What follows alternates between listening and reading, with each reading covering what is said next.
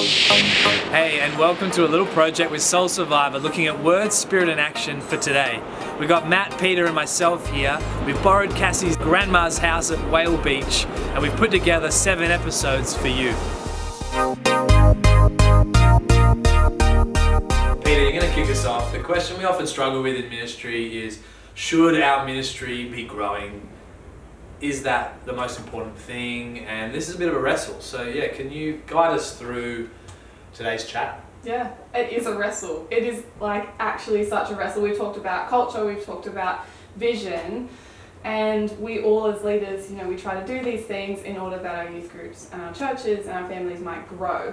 Um, and so it can really be a struggle. We do all the meetings, we do all the things. Um, Unfortunately, the reality at the moment is that the church is shrinking, and that is hectic in a lot of ways. Um, and one of the pla- like one of the places we get that from, just in case anyone's like, yeah. Where did they get that from? Yeah. Uh, the- eighty-seven percent of statistics are made up. Uh, so the National Church Life Survey mm-hmm. over the last many years is that should the how do you say it? Trajectory. Yes, is decli- we're declining. Yeah. In people coming to Christ. Yeah. In yeah. Australia. In and, Australia. And as well, you would, you know, a lot of us were chatting about youth groups at the moment. Yeah. If we have an ageing church as well. Yes. Also from the Life, Church Life Survey. Yes. Um, and so when it comes to youth groups, we're just really struggling. Mm. Um, and I think in this generation where we've got um, youth that are really instant. Yeah. They want instant results. We want instant results. We're living in an instant day and age to go on a journey in a relationship with Jesus, to go on a journey with other people, and to go on a journey with, with a church and yeah. with a group is really hard. Yeah. Um, and so we come against all these cultural things um, as a church, and we come across all these cultural things as young people as well. And so um, it can be a real struggle to grow a youth group. Yeah. It's becoming a, you know, pastor, I struggle with youth group conversation. It's yes. happening more and more. Yeah. Andrew, this yes. happened to you. You had to have this conversation. Who did I have this conversation with? Pastor, I struggle with youth group. Ah, yes. Mm. Um, well, five years ago, I took on the role as youth pastor at Chicago Youth at Dural BAPS. And um, at the start of the year, I, I sat with God, and I actually, I guess I'd been part of the youth group for the previous five or six years. And I had this sense that it was going to happen, and that, that probably helped me. Um, but the reality was still difficult. Um, uh, there were some things that I wanted to, I believe that God wanted to do within the youth group.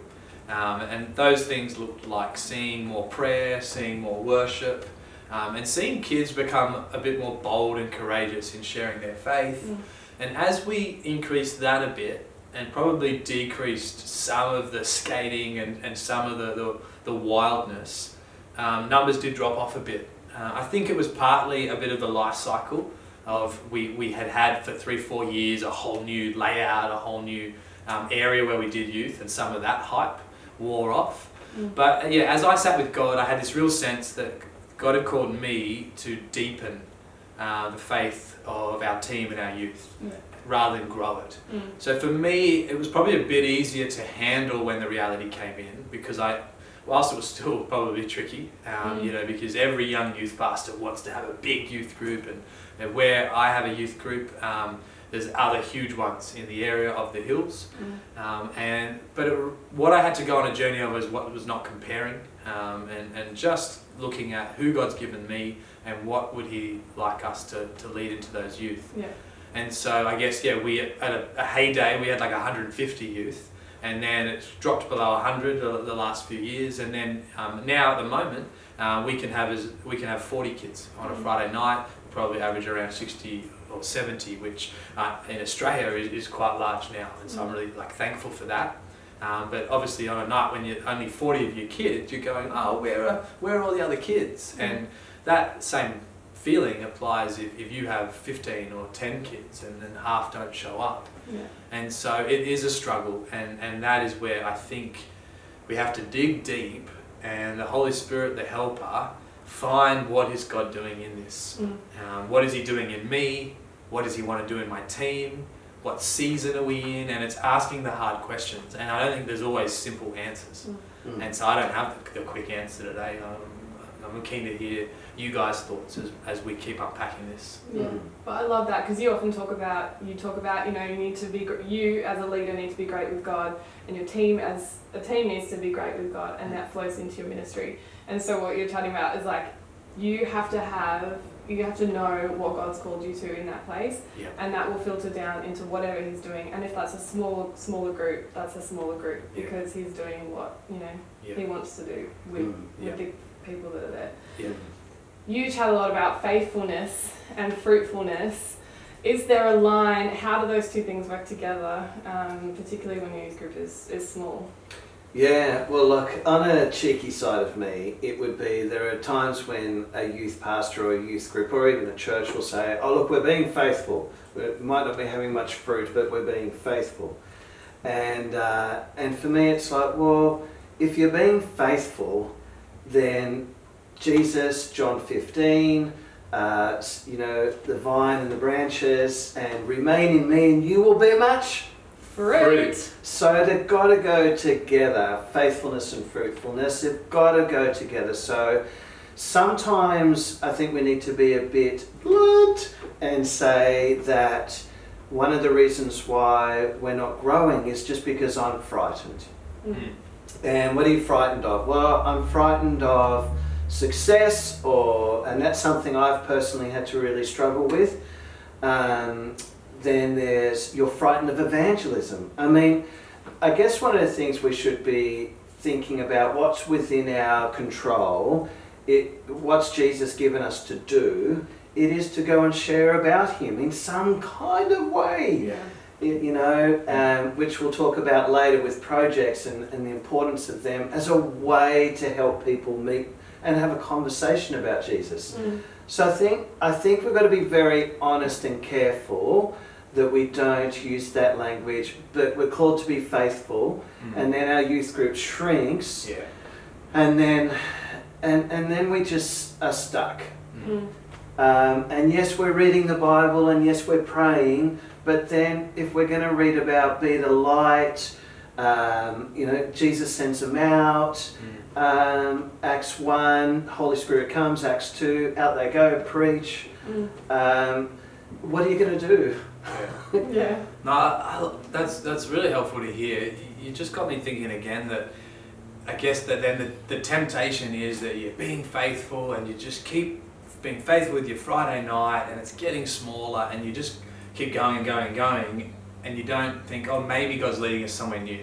Yeah. And and I think, um, you know, as we're hearing that the church in Australia is on the decline, we probably just need new ways to engage. And, and I think there's some great examples out there, but something I've found helpful is is thinking of youth ministry beyond the Friday night. Yeah. And and then that opens up, well, maybe it's not about whether you have sixty, ten or five kids on a Friday night, but it's actually about that seven day week. Yeah. Mm. And where am I meeting young people? Where yeah. am I visiting, or where am I taking my kids to visit other kids? Yeah. Is it a drop-in centre midweek? Is it yeah. going to sport? Is it doing pancake breakfasts yeah. on a Friday morning? Is it a Sunday afternoon doing projects? Yeah. And then if you look at the whole week, maybe there's room for some more fruitfulness. Yes. Um, some and, and that the faithfulness actually looks like a bit of risk, a bit of courage. Yes. And and I know that yeah, you've really helped that conversation for me mm. trying new things, Matt. Mm. Yeah. I think it's been a real journey in Soul Survivor too with the whole numbers issue. Mm.